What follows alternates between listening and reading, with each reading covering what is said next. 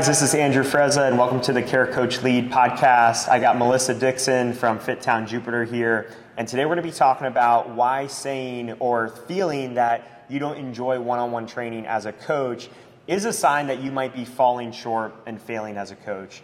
And we recently shot a video with Austin on it as well, Melissa was on there as well, of talking about why not selling and your inability to sell is a sign that you're potentially falling short as a coach. And this is along those same lines, but talking to coaches that don't really enjoy one on one training or say that they don't enjoy one on one training or they would gladly take group classes over one on one training, why that might be a sign that you're potentially not growing as much as a coach and you're not developing the skills that you need to help people in a deep way.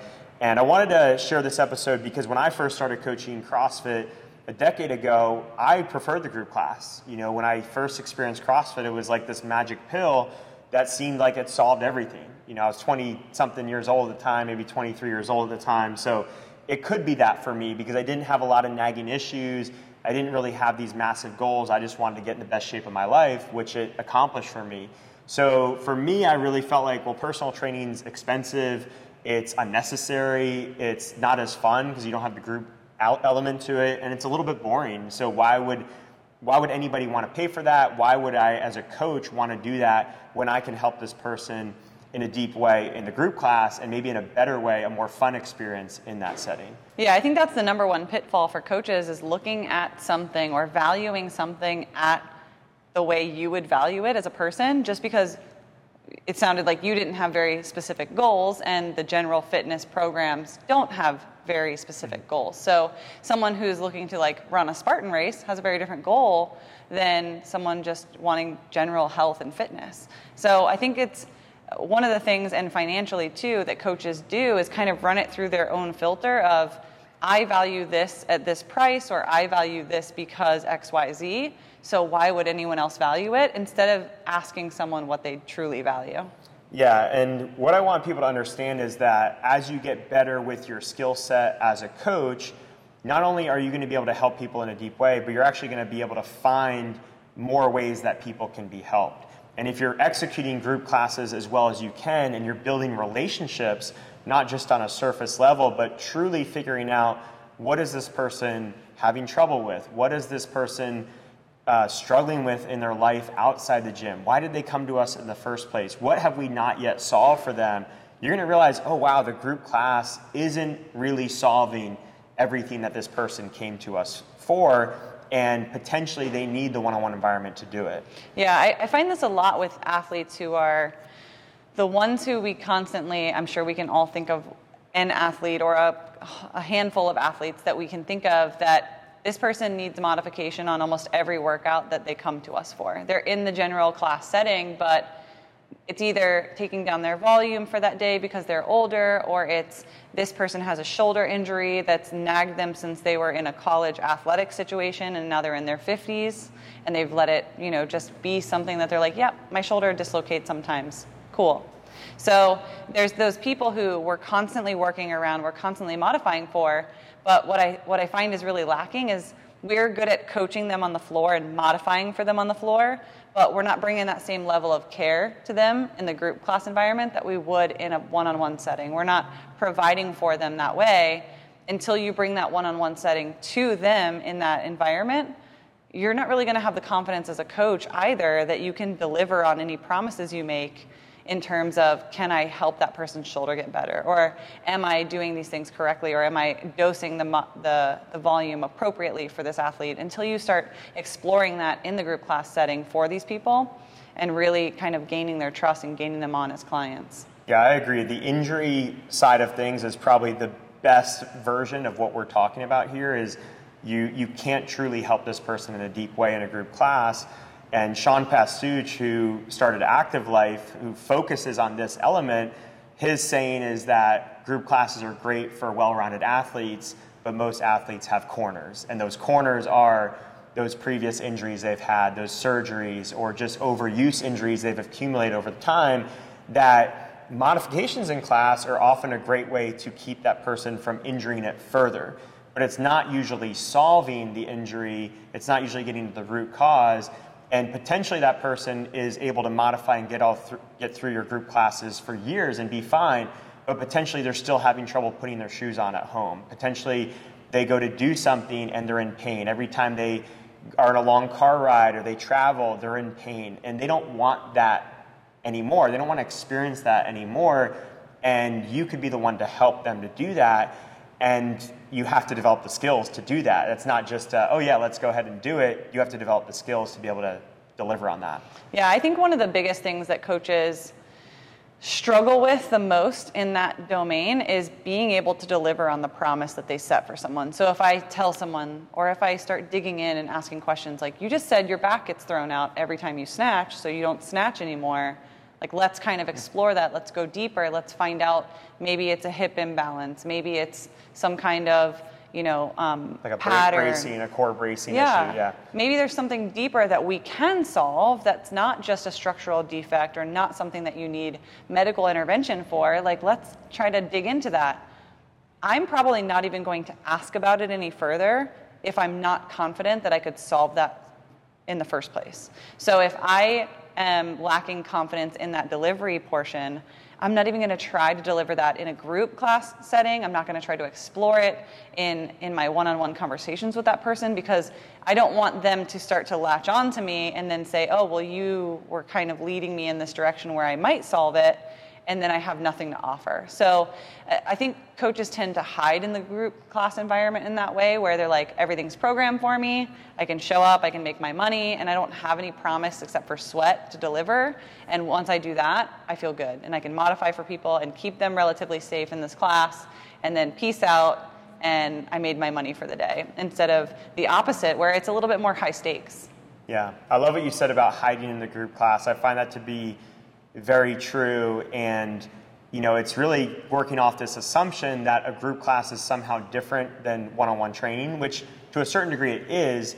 But if we're not looking at a group class as a collection of individual athletes with individual goals and needs then that's where we're missing the boat as a coach. So we need to really value the in, each individual's experience of that group class trying to give them the most value each and every time that they're doing it.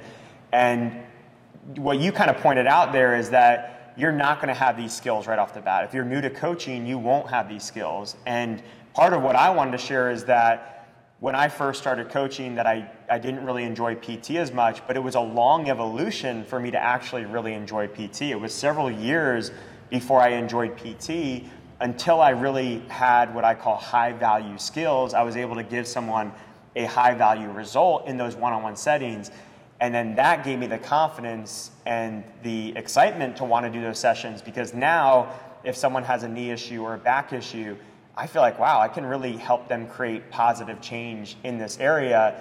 And if you just spend the time with me one on one, I know I can give you the value that's going to make it worth your time. Yeah, I think another layer to that onion, if you will, is like the conversation that needs to be had to get people to buy into changing their outlooks on um, you know, modifying for pain or modifying for injury and being able to have them come to you for that solution and have, have them purchase it from you first because it is a sale transaction but really getting to the point of hey i am going to step away from the class environment to do this because a lot of people have that emotional attachment to classes as a client and, and feel a little bit uncomfortable in the one-on-one setting, just like a coach would express, you know, hey, it's just me and this one person, and I can't really bounce around to other people, you know, and, and have that uncomfortable um, intimacy almost in yeah. that. So PT really is that you and one other person environment where you have to have a deep care for that person. You have to have a good relationship. And it really is like transparent in that way where you don't have any hiding from anyone else, or there might be some awkward moments of conversation that happen, or some lulls in it that people don't re- really feel comfortable with. So, getting people to say, hey, one, I'm going to step into this environment with you, but two, getting them sold on coming out of the group and out away from their friends is sometimes a hard conversation to have for a coach as well, and to have the confidence to say, this isn't fitting for you. I've seen you for four years do the same modifications for your back or for your shoulder, and it has got you nowhere. Your back keeps getting thrown out, or your shoulder keeps getting separated, and we need we need to do better for you. So how can we do that in a group class environment? We really need to step you out into this one-on-one setting. And being able to deliver is one thing, but being able to be that intimate with someone and that deep with someone is a huge thing too. Yeah, you need to, it's going to test your relationship building skills and your ability to assess and get deep with someone in, in a way that the, the individual or the group class setting never will. And yeah, there's a lot of coaches that only thrive in that surface level connection with someone of, yeah, how you feeling? How was the weekend? You sore? Like, how did you enjoy yesterday's workout? None of those questions are bad, but they're really just a gateway to a deeper conversation. And if you're that coach that's either not skilled or uncomfortable with those next level conversations of like, hey, how is this impacting you in the rest of your life? You know, are you in pain the rest of the day? How, where is this holding you back? What's the weight costing you? You know, when it's a weight loss client, those are the type of questions that get a completely different answer. And I think some coaches just aren't comfortable yet getting into that level of, of detail and deep depth with someone. The other thing that I wanted to show with you guys and share is all the different versions of one on one clients that you might work with or may choose to work with. Because I think so often the coaches that don't like one on one training think it's just it's the group workout done one on one. And the more it resembles the group workout and you're just now delivering it one on one and there's not a lot of energy and excitement in the room, that does sound like a boring experience. But when that person has a specific goal or specific issue they're trying to solve, and you get your hour dedicated to helping them with that issue, it changes the experience of that. So, examples of that, we already mentioned like overcoming pain or injuries. Another example of that would be someone who really wants to improve their technique on something. They want to get their first rope climbs, they want to get their first toes to bar or muscle ups, or they want to dial in their Olympic lifting technique. A lot of coaches would love to nerd out with a client on that for you know an hour or multiple hours at a time. Training for an event like a Spartan race, a marathon, a tactical event, the CrossFit Open or the CrossFit Games.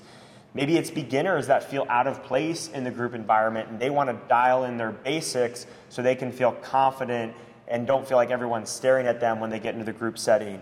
Uh, maybe it's pregnant clients or sport specific training clients. We get a lot of teens in our gyms that want to train for their middle school, high school, or college sports, potentially earn a scholarship, maybe play professionally one day. And all of those athletes have very specific situations that would not lend itself really well to them being in a group class. Doesn't mean they couldn't be in the group class, but it's probably not going to best serve them. And then once you have a blank slate to create the perfect program for that type of client, and it doesn't have to look anything like the group class, you realize, oh wow, I would change a lot to deliver the best possible experience to this person.